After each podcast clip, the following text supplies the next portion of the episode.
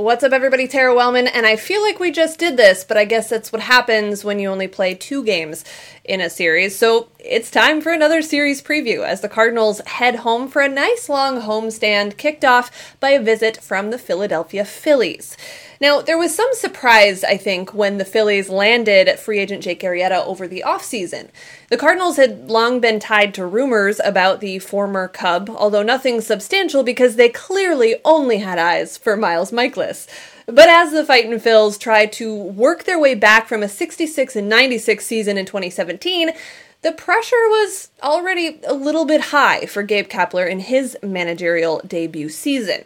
The inexperience might have showed early on, but as the dust settled, so too did the Phillies, or so it seems. But they've gotten off to good starts before, so is this one for real? Liz Roscher, managing editor at The Good Phight, joins me to discuss that and more. Well, Liz, first of all, thank you for joining me. How are you? I'm doing great. How are you? I'm good. The sun is shining. There's baseball happening that's not in the snow, which seemed like it was never going to happen for a while for a while this spring. So I, I can't complain too much about it. Same. So the Cardinals welcoming the Phillies to St. Louis. Now, there's plenty of history between these two teams, but I, I want to talk about the 2018 version of the Phillies because um, brought in some new faces. Obviously, this is the Gabe Kapler era, which has the potential to be very exciting, but sometimes that excitement doesn't always translate onto the field. So before we get too deep into who's doing what and who's hitting where heading into this series, what's kind of your early season report on the Gabe Kapler era?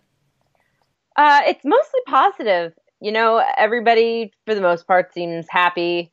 Um, everyone's doing well. The team is gelling. You know, there it's a very exciting time to be a Phillies fan for the first time in a number of years. Uh, it's exciting to watch them um, and kind of not automatically chalk up every game they play to a loss before they take the field. Uh, so my early season report is pretty good. Specifically talking about the management situation this year, what have you liked? What have you seen that um, you can attribute to what Gabe Kapler is doing with these guys? Um, well, he has a lot to juggle. He has there are too many position players. Uh, at least when everyone's healthy, there are too many to fit into all the positions they have. Um, because there's no designated hitter, you sort of have to make the choice every night. You know who sits and who plays. Um, he's done sort of a good job. You know, he he promised everybody playing time, and it's almost coming true. But you know, Nick Williams is not getting a lot of playing time. He's one of our outfielders that came over uh, in the Cole Hamels trade back in 2015. Um, he's been great as a pinch hitter, but uh, he hasn't really gotten a lot of starting opportunities, um, and that's disappointing. Um, but beyond that, you know, part of it's just the gelling, his attitude, his general attitude. He sort of he seems to lead with a strong hand, but without letting anybody know that's what he's doing. Because you know leaders have formed in the clubhouse. You know, he doesn't really set rules. He wants the players to do that. And that's a really, I think that's a positive development. On the negative side, you can kind of tell when he's worried, really, really worried about losing a game, when he starts putting in relievers, when he just starts switching them out, you know, like old school, old school style, just really excessively matchy matchy and it's it's frustrating because you can tell he's clenching very hard on the game. He really doesn't want to lose and he's just making it impossible because he doesn't trust his relievers yeah, and the Phillies have a decent bullpen. I wanted to talk about that bullpen. So while we're there, we might as well just uh, just keep going with that. Um, Cardinals fans will be would be familiar with Pat Neshek if he was actually pitching and healthy right yes. now. Um, but he would have been kind of a veteran presence in that bullpen. Um, I think that bullpen management seems to be that kicker for new managers that they either uh, they they either try to overmanage um, or they try or or they're just they don't make those right moves. Uh, and I I started chuckling when you mentioned the uh, incessant relief pitchers because it seems like that's a a pretty common early managerial career approach to just try to do too much. But when you look at the bullpen that the Phillies have right now, as you said, there are a lot of guys that are capable out there. Um, the the the end of games has been a little bit tricky, at least lately. And I was just noting that that Gabe Kapler, who seems to really embrace this idea of creativity and this new approach to baseball and not always doing things the same old same old way hasn't necessarily followed through with that in the bullpen to this point. Is that fair to say? That's true. I mean, at one point during one interview, he said, you know, the last three outs of the game, those are Hector Neris's outs. And like, that's not how this is supposed to work. You know, there are a number of guys in the bullpen, I think, who could at least audition. You know, Hector Neris's problem is that he's allowing too many men on base, and then those men are scoring. And like, I'm looking at his his um, his line right now, and I mean, there's nine walks in 15 innings. It's it's not looking good. There's 15 hits. There you go. It's a hit per inning. That's the problem. Um, like where's That'll the it. issue? That'll do it. there it is. It's like a 5.17 ERA. It's really bad, and you know I don't know what the issue is with him, but he's just allowing too many men on base, and you can put those relievers in the middle of the game.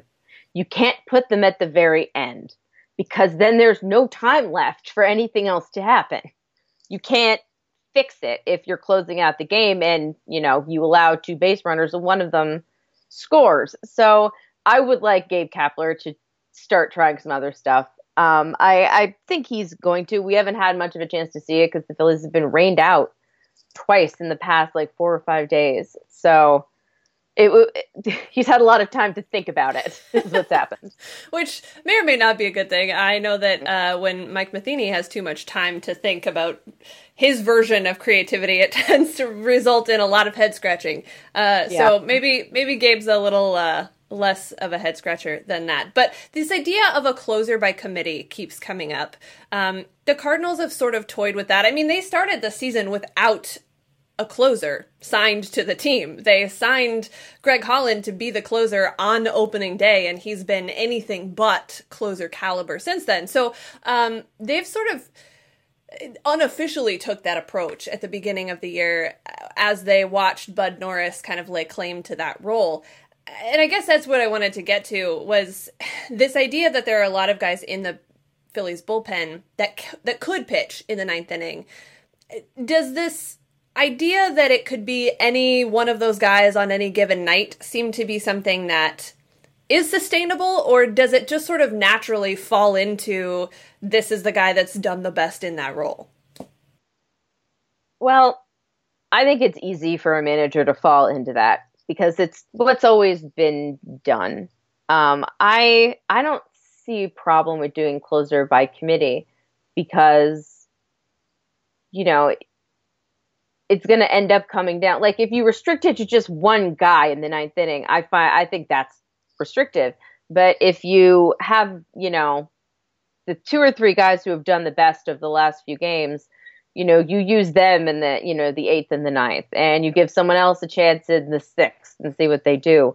You know, I feel like it can be a give and a take.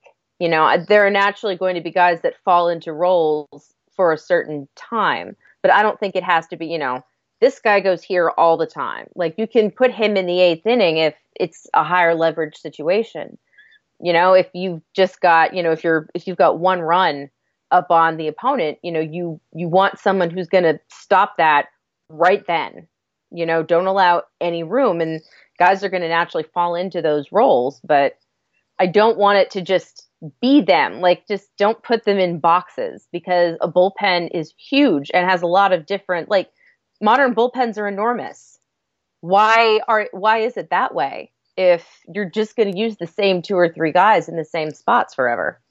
Yeah, the the Cardinals have been rocking an eight man bullpen uh, for most of the season as uh, mm-hmm. the security blanket for Mike Matheny, who always likes to have that one guy um, just in case, uh, in case you know disaster strikes. I don't know. We we haven't been able to figure it out for the last several years. Uh, but that guy seems to be always there. Um, other than a couple of weeks where they brought up an extra bench bat. So I understand that uh, that bullpen puzzle gets a little complicated. Um, maybe unnecessarily when you're you're too resistant to using guys as the situation calls for, as opposed to maybe arbitrary roles. Uh, but as you look at who those guys are in the bullpen, who stands out to you? Who's made the the biggest impression early on this year? Edubray Ramos has been incredible. He's um, got he's he's been in the bullpen for a few years and he has some ups and downs. He's been really solid. Uh, he has one save, which seems wrong. He, I feel like he should get more opportunities. Um, you know, he does walk guys every now and then, and eventually it will come to catch him. But why not ride? Why not ride the wave while he's hot? I would say. Um, Yacksel Rios has been really good. There are guys in the uh, who are on the disabled list right now. Victor Arano, who started the season with an incredible run of uh, batters retired, um, and Adam Morgan is is a good sort of sixth, seventh inning guy, maybe eighth inning. I think they sort of have been trying to figure out who plays the setup role. and like, it can be all of them at any time. Um, and then there's the newest addition, which is Seranthony Dominguez, who has been in the Phillies system for a few years. He is he was converted to a reliever just this spring training. He'd been a starter for a while, and uh, he's really really good as a reliever. He throws really fast. Uh, Tommy Hunter kind of sucks. The Phillies are paying him a lot of money to just sort of be there and suck right now. I think he has the Actually, he has the second highest ERA in the bullpen underneath Hector Neris, the closer. so that's good. That's that's totally yeah, it's all, all looking really great. I feel like every bullpen has that one guy that you're like, cool, we're stuck with this guy all season, and he forgot how to get how to get guys out. well, it's like it, it's what proves that all of this is just a big crapshoot. No one oh, really knows what they're doing. Like sure. the fact that you can have a bullpen with like two dudes that have ERAs over five, but every now and then they deliver a full inning. Like it's just none of it makes sense. yeah, yeah. It's no wonder that that's the hardest part of a, a manager's job. I think. Um, switching gears a little bit, let's talk offensively with this team as they've sort of started to gel into who this version of the Phillies are. Who's the face of this team? That's a really good question. Um, and I think you can't really put one face on it right now because it's it's Rhys Hoskins and Odubel Herrera, who are young, incredibly talented, um, and have done incredible things in short amounts of time. For the longest time, Odubel Herrera was the only player the Phillies had under long term contract. He was the like the only one. Now I think he's one of four, four or five, I think, long term. But he was the first. They locked him up immediately.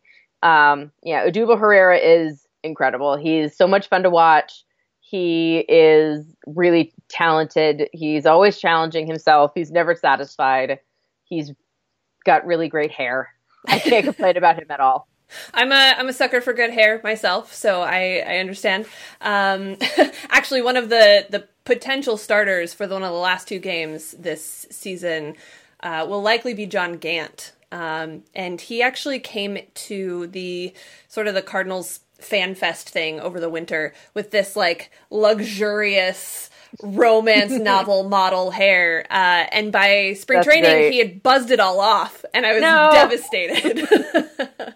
um, so there's sort of this running joke uh, about me and and players with fantastic hair, mostly yep. because of John Gant. So I hear you. um, no, but as far as uh, as far as Herrera is concerned, uh, he's becoming, I think, more and more one of those guys that you hear about just baseball wide, even when you're not necessarily paying attention to the Phillies. Um, I think I noted today he actually got a hit in the first inning against the Orioles to extend his on base streak. It's at what, like 42 games now? Something like that? Oh, Something yes. ridiculous? They're playing right now. I hadn't checked, so he's already extended his on base streak. Yes. Yes. It's been, it's been he hasn't kept me biting my nails yeah. like watching. It's nice to game. get that out of the way in the first inning. Yeah, for the last two games, he's got it done right away in the first inning, so I can breathe easy. Like at the, at this point, I only care about him inching up the list because he, I think he's like I think fourth all time for the Phillies right now. It's nice to have a guy like that that, like I said, is getting sort of baseball wide recognition. Um, for a long time, I've felt like the Cardinals were missing sort of that marquee player. And, yeah. uh, you know, for obviously it was Albert Pujols for a decade. Um, the Cardinals have great legends that are household names, whether you're a Cardinals fan or not. At this point, outside of maybe Yadier Molina, most people oh, probably oh, don't recognize the Cardinals uh, on name only, which is something that I think Herrera is starting to bring to the Phillies. Yeah. I mean, I, I hadn't thought about that until you just mentioned it, but I'm like, they've always just been a great red wall of annoyingness for Phillies fans. and, you know, there are individual players that were especially annoying during that championship run where they beat the Phillies and made me cry. Um, you know, Yadier Molina, I think, is the one. He's not the only one left, which is kind of stunning. That I feel like the Cardinals have like a, a, a weird balance of very old and very young, with like a bunch of stuff in the middle. Yeah, that's a that's a pretty fair assessment. I mean, there it's been primarily the same core for a while now. Um, you know, they'll they'll lose a guy like Matt Holliday and then bring in someone like Marcell Ozuna.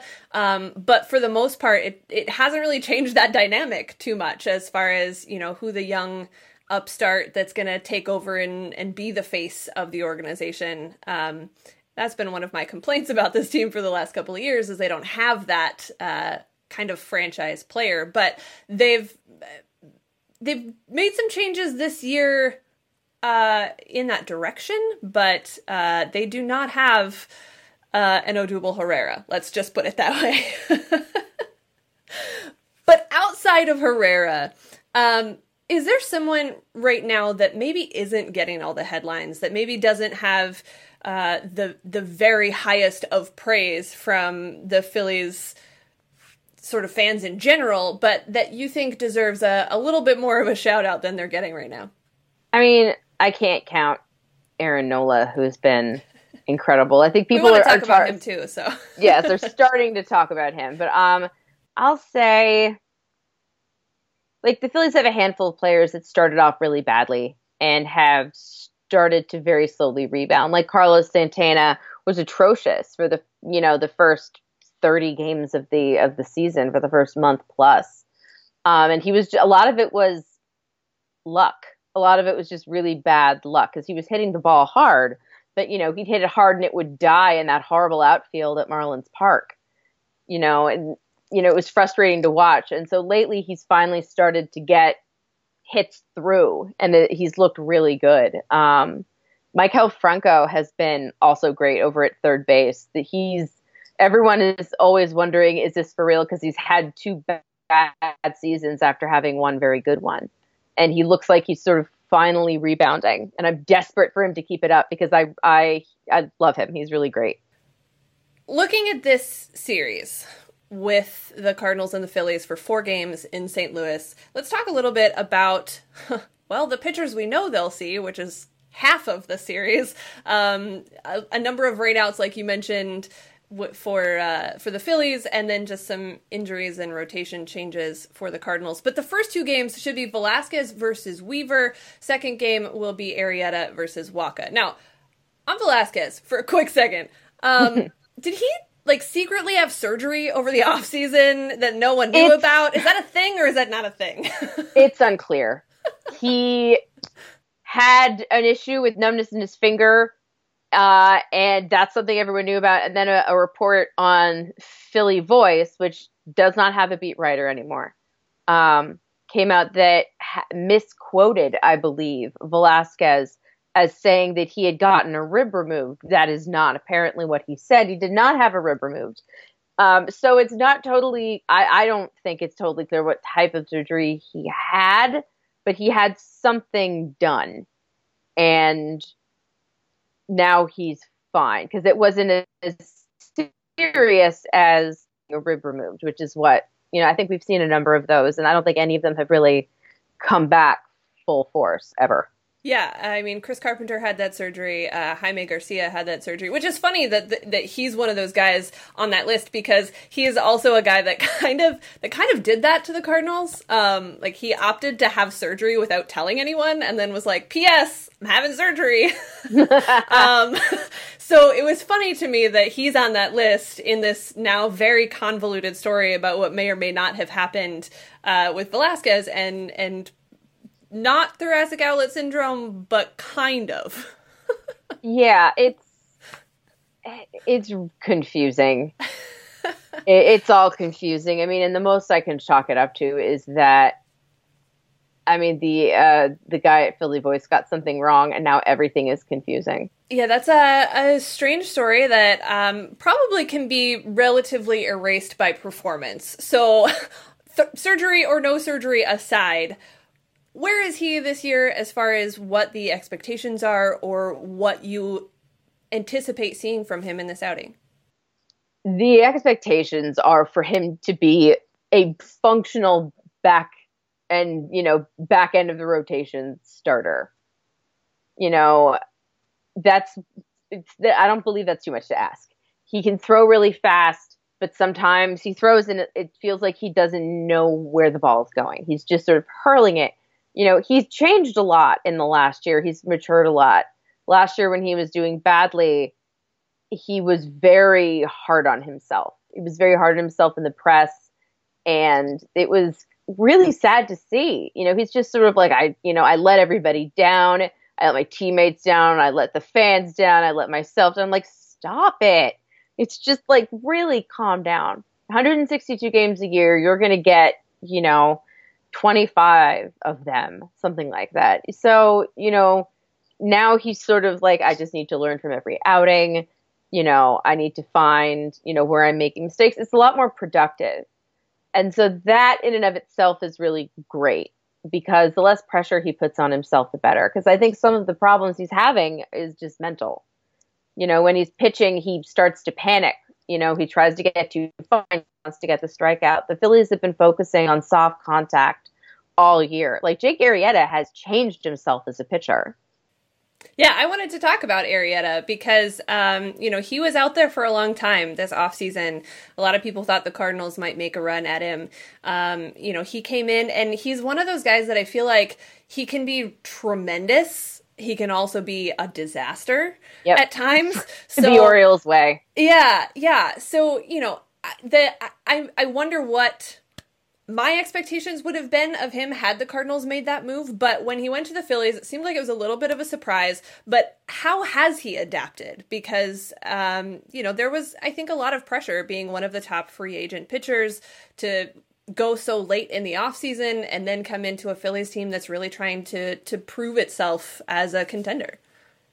He's adapted really well. Um, I was concerned a lot because there had been some flashes of weirdness. His velocity had gone down. You know, his 2017 wasn't all that great. I don't I don't think. Um, and my concern was, you know, what are what do pitchers do when they start to get older and can't hit the same number on the gun anymore? Because you can either just completely flame out and have you know have nothing to do and go to the bullpen or just get out of baseball, or you can figure out how to adapt. Like Jonathan Papelbon who I hate still to this day, um, was able to do that in his last few years with the Phillies. He lost a few, at least a few miles per hour um, off of all of his pitches, and he was incredibly effective still. And Jake Arrieta has adapted and done a whole lot more. He's lots of soft contact. His strikeouts are are down. Like it, people were looking at, at that and being very concerned. And you know, I'm not like he's unless he's allowing 8,000 runs to cross the plate, you know, I'm fine with him allowing soft contact because that's how you avoid the home run. You know, what the, the balance of what's happening in baseball right now is really interesting because the strikeouts are up, but I maintain it's not because pitchers are any better. I think it's just because every hitter has changed the way they approach. And they don't care if they if they hit the ball anymore. They want to hit it far and so uh, the alternative is either hit it far or don't hit it, swing right through it. So I, it's interesting to see Phillies pitchers take a completely different approach. Yeah, I, I think for a long time the Cardinals were that pitch to contact team. Um, mm-hmm. They sort of got away from that and then brought Mike Maddux in, who's not quite as much of a pitch to contact guy. Um, so they were kind of that old school pitching style for a while.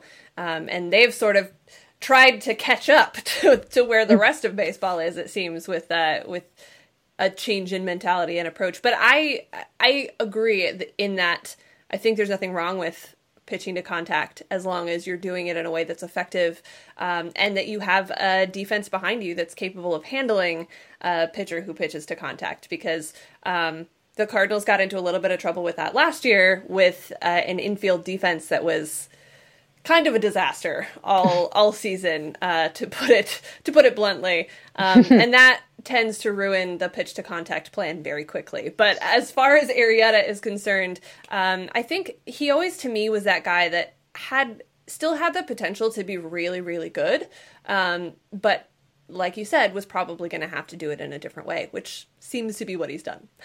Now, in those last two games of the series, as I mentioned, still um, don't know who's going to pitch those two games. For the Cardinals, it will not be Adam Wainwright or uh, Carlos Martinez, both of whom are now on the DL. It looked like Carlos Martinez was at first only going to miss one start, um, but now they're saying his uh, his progress has slowed and he won't likely be back for the weekend. So odds are, as I mentioned, John Gant sans glorious hair will get uh, will get one of those starts. It is. It's so sad. Um, and then we'll see who ends up picking up that uh, that next start over the weekend. You mentioned earlier Aaron Nola. Uh, whether or not he gets one of those starts, notwithstanding, I think we need to talk about him for a minute. Um, another guy that seems to be gaining some steam as far as people taking note of what he's doing.